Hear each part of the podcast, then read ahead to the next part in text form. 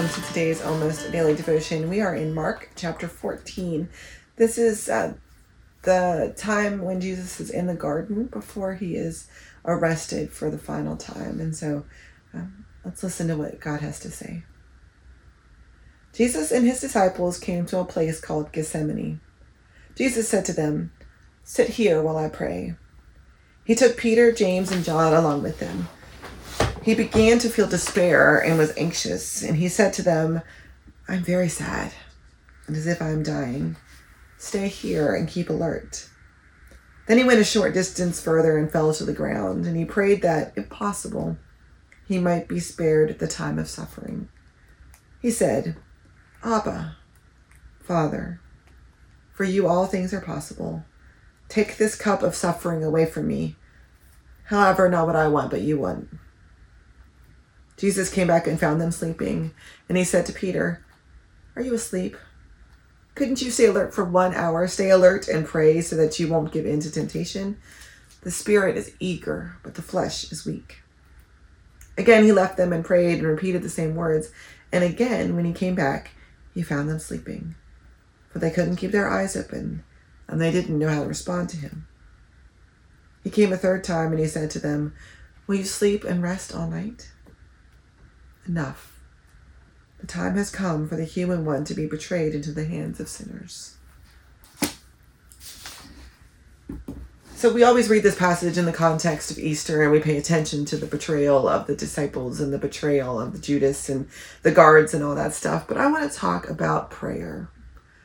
See, prayer is a thing, prayer is sometimes a burden. Now, we always think about there's a lot of talk about prayer and meditation being really similar. That people meditate, and it's it's similar to praying. Like you can do yoga and pray, you can meditate and pray, and to some extent that's true. Taking aside that quiet time aside to be by yourself and to to reflect on life and to give yourself space is a good thing. That's I'm not going to argue with that. I think it's important to have that that space in your life the issue I have is that prayer is different from meditation because prayer is not about us. It's not about reflecting on us and our lives. Prayer is not something that we do because we are in need. Prayer is not something that we do because we need to feel better about ourselves. It's not something that we do even to find peace necessarily. Prayer throughout scripture is a burden, it's an obligation. It's a responsibility. It's something which weighs heavily on your heart. Now, it doesn't have to be fancy. It doesn't have to be complicated. It doesn't have to um, contain a lot of words and it doesn't have to be a lot of speaking. But when we pray, it's a serious thing. It's a real thing. It's a deep thing. And at its core, it is it is because it is not about us.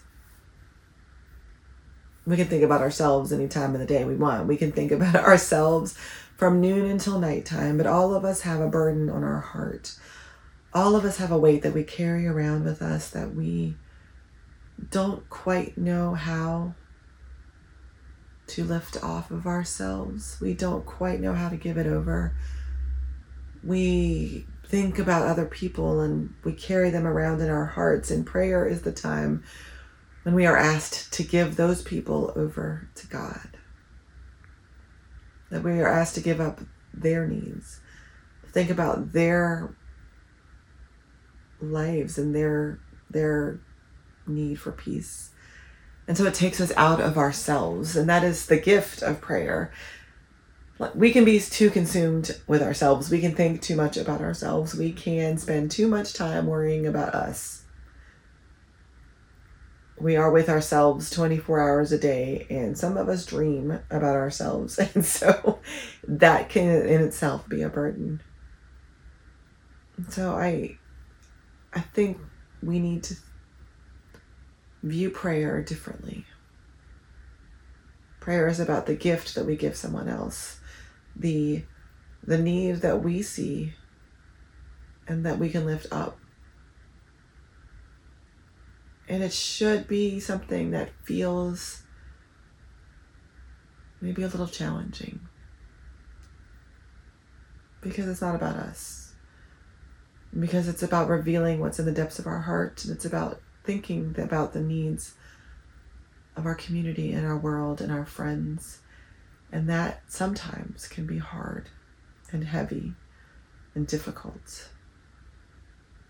But if we're doing it right, that's kind of how prayer should be. But here's the trick if you take that responsibility seriously, if you carry that burden for someone else, if you walk the path that is rocky and difficult sometimes, you will find at the end of it relief. You'll find yourself steadier. You'll find yourself at peace. It will be easier.